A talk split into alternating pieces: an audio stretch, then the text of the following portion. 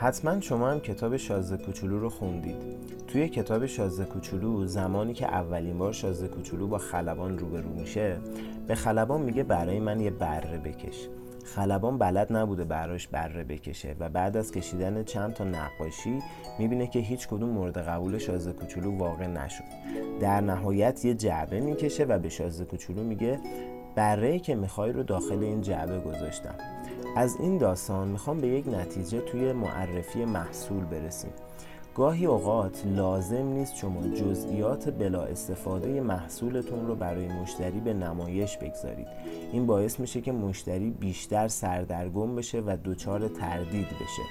به عنوان مثال من فروشنده زیورالات غیر ارزشمند هستم. یعنی زیورالاتی که از متریال ها و فلزات کم ارزش داخلش استفاده شده.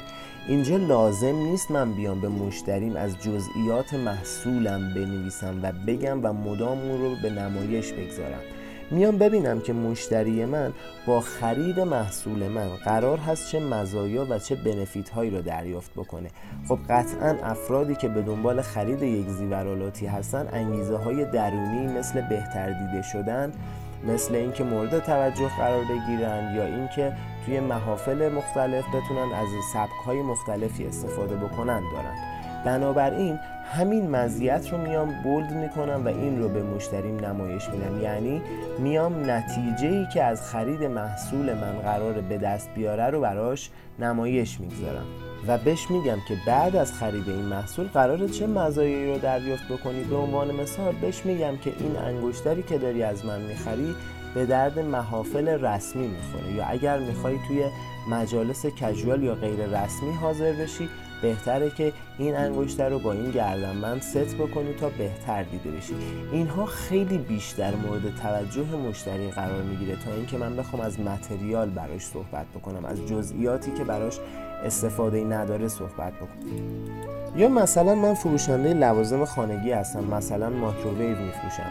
اینجا لازم نیست من بیام به مشتری خودم جزئیاتش رو بگم. مثلا بگم این مایکروویو جنس بدنش این هستش یا از این اشعه داره استفاده می‌کنه توی این مگاهرتز. خب این اطلاعات به درد مشتری نمی‌خوره. میام در نهایت چیزی که قراره به دست بیاره رو بهش میگم. به عنوان مثال بهش میگم که شما با خرید این محصول می‌تونید ده دقیقه در روز در زمان خودتون صرفه جویی بکنید یا زمانی که عجله دارید این محصول به شما کمک می‌کنه که بتونید سریعتر غذای گرم رو میل بکنید. یا مثلا من فروشنده دوربین یا موبایل هستم. اینکه بخوام به مشتریم بگم که این دوربین انقدر مگاپیکسل قدرت داره مثلا 100 مگاپیکسل قدرت داره خیلی براش غیر قابل ملموسه. اما اگر به جای همین عبارت چیزی که قراره به دست بیاره رو بهش بگم بسیار بسیار تاثیرگذاره.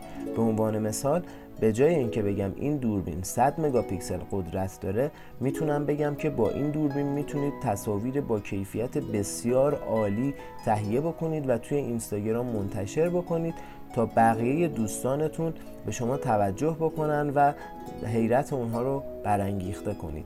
اینها عباراتی هستند که بسیار تاثیرگذار هستند و در اصطلاح روی رفتار پنهان مخاطب تاثیر می‌ذاره روی ناخودآگاهش تاثیر می‌ذاره و باعث میشه که محصول شما بسیار بسیار موثرتر باشه در ذهن مشتری بمونه و فروش شما قطعا بیشتر خواهد شد.